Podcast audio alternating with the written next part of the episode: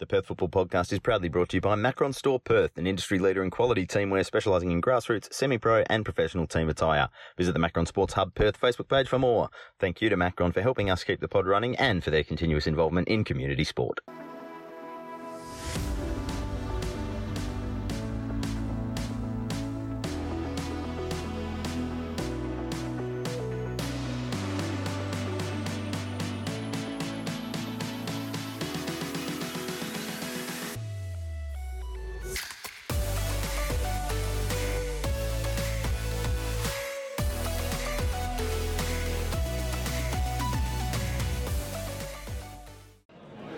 Right, Perth on the podcast. Quick, very, very quick, rapid reaction uh, episode. It's me, Kelechi Sonoma. I've got Josh Chayat to the left of me, and we were joined by two coaches to make sure that now we've got three B licensed um, qualified coaches here. We've got Luke Thompson, and we've also got Nick Carter. We'll start with you, Josh. Uh, the game's finished. Stirling Macedonia one, Perth Glory one.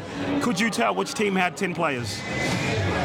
I think you could tell which team had 10 players, but the way that Perth Glory defended is something that you almost couldn't have conceived based on the games that we saw them play last year. I mean, there must have been over, I need to ask Tommy Dolman here because he's the man that keeps the stats in his head, but there could well have been over 100 goals uh, for and against in their games last year. And they really knuckled down and defended well. And I think that on the balance of things, the 1 1 draw that we just saw was fair. And obviously, you've got to, got to give uh, Glory the, the win on points in, in boxing terms because doing it all with 10 men for about 60 minutes and losing their goalkeeper, you had um, uh, 16, I think 16 or 17 year old goalkeeper Jim Collins, who made a couple of fantastic saves as well, and uh, uh, only conceded the one. It was an own goal of Adriano Labib. So very, very impressive from John Walmsley's side. I'll go straight to you, Nick. Could you tell that there was 10 players on the pitch for the Glory? No, definitely not. Uh, I think uh, Glory were were very good um, on in both halves. I think, to be fair, Stirling's keeper Liam Price, I think his name is, he's kept them in it. I think Stirling will be very disappointed with their with the way they played. Glory completely outplayed them, in my opinion. Uh, Sam Barry came on and completely changed the game for him. Uh, had a few chances. I'd, in all honesty, if I was a Stirling player, I'd be very disappointed right now. We'll, we'll, we'll, go to we'll go to you now, Luke. But just give us your overall thoughts and assessments on the game. Glory did go down to 10 to 10 players. I want to say halfway through the, the first half, and um, Stirling did pretty much score straight away after that. I remember you saying that's probably the last thing that you want after you go down to 10 players. So give us your, your overall assessment on the match.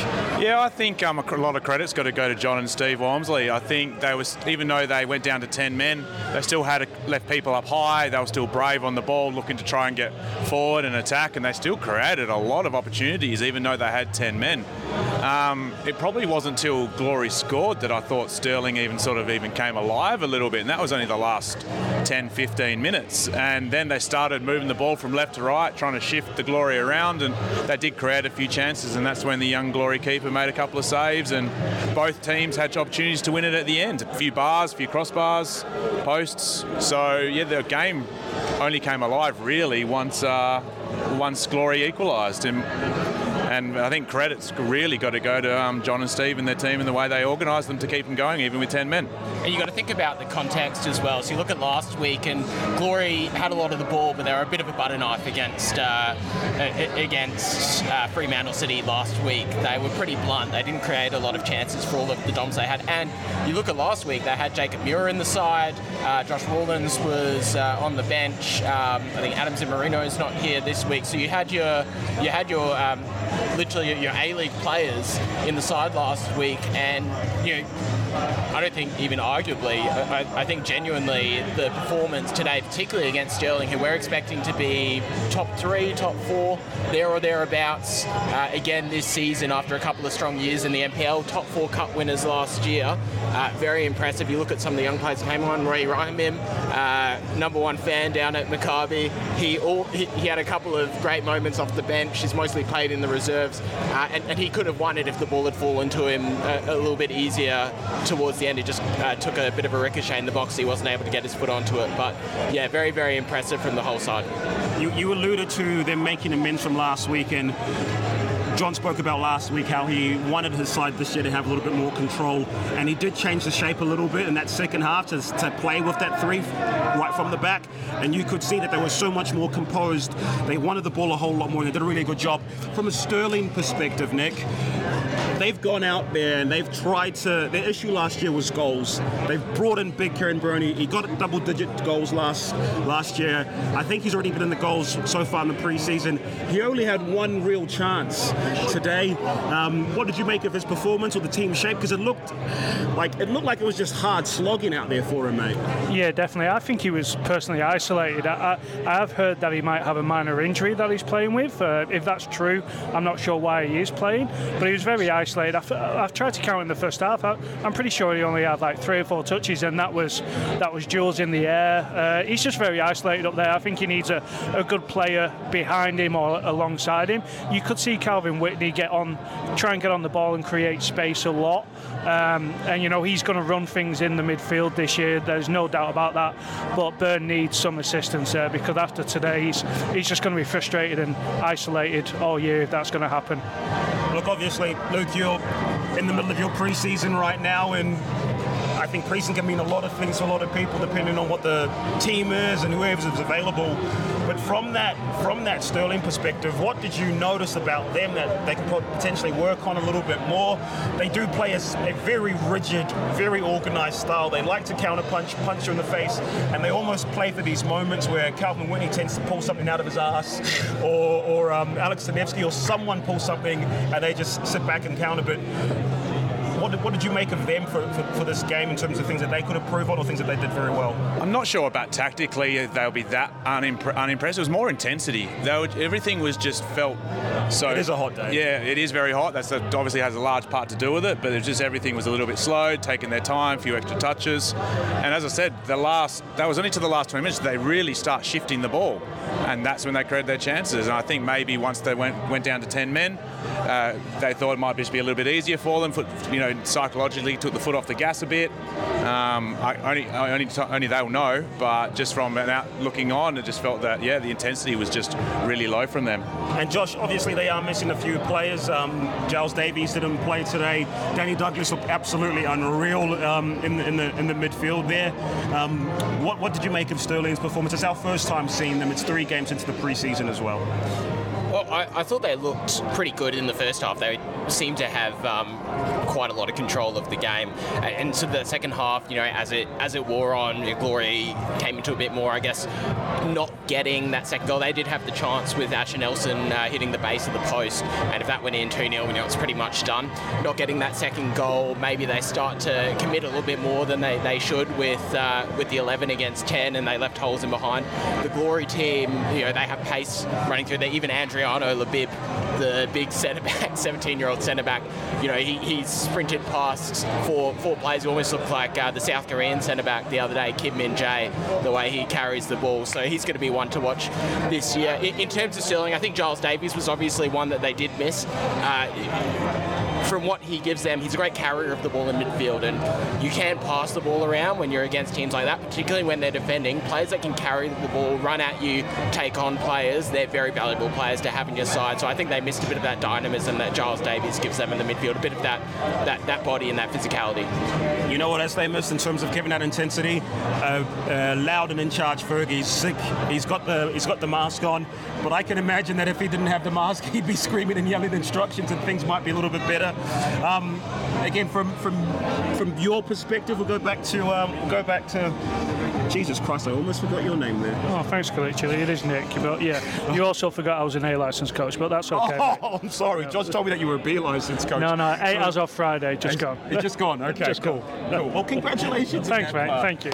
Um, that's a round of applause from Josh Chayet. Cheers, Josh. Um, I wanted I wanted to say, what did you see from the glory that was that was impressive, or that you thought kind of caught your eye today? What you got to remember I, I love the fact that they got really dirty and they got a yeah. few yellow cards. We, we have a thing called the naughtiest team, and uh, Yeah. Josh picks glory every year, and I think I might be joining Josh this year to pick the glory as well. To be honest, I, I didn't think it was a red card. I did not think it was a red card at all. But Tell me more. Uh, but uh, that being said, you've got to remember they've lost a lot of senior players players from their last year's team. So this year, the 20s players, which will be the 18s, have moved up to the first team, and the winners playing under Ivan um, and playing under Will the winners. They won everything last year, so coming into this team, they know what it's like to win, and I think that's where they got they've got to get going really, just with aggressiveness.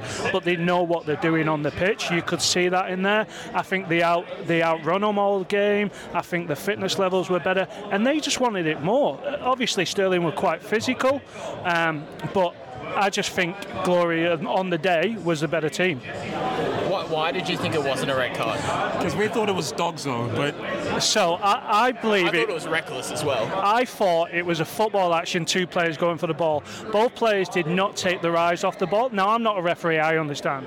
But both players did not Sorry, take. he's basically saying, I don't know the rules, the laws of the game, but from where I'm standing, this is what I. Is that what you were telling me? And, and it was outside the area, so there's no double jeopardy. I just think that both players were had eyes on the ball, and it was just a football in action that caused it. based on what's in your mind, Nick. Well, it, it's based on what the refs saw, and there was a. Well, no, we won't go into that. I am coaching. I don't want to get any touchline bans already. Well, I just believe it was a red. So basically, what's happened? If, if I can paint a picture, so it's a long ball's gone through. Um, the, uh, was it Tanevsky, the, uh, the, the Stirling striker? Yeah. So Tanevsky is going to get on the end of it. Basically, it's one of those where the long ball he can get a touch and he can just knock it over the keeper. It is a difficult finish, right? But it's still to me an obvious goal score opportunity. He's got the touch before the keeper. The keeper, and it's just outside the area, so you don't need to worry about that. Is it a yellow or red if it's a penalty? Um, the keeper's gone to kick the ball, and he has absolutely lathered Did, Tanevsky. did did Tavesky not try to kick the head ball or head the ball as well at the same time? But Tanevsky got the ball. So If, if he doesn't get I- fouled, the ball's going to go in. I well, you 'Cause it's a- the- the you foul know the is effective as referees. The referees make decisions, obviously in a split second. So no, you know, no qualms about that. I just think looking from it, I wouldn't have personally given it as a red. There was a few people around me who also agreed the same thing. What, so what did Kenny Lothar?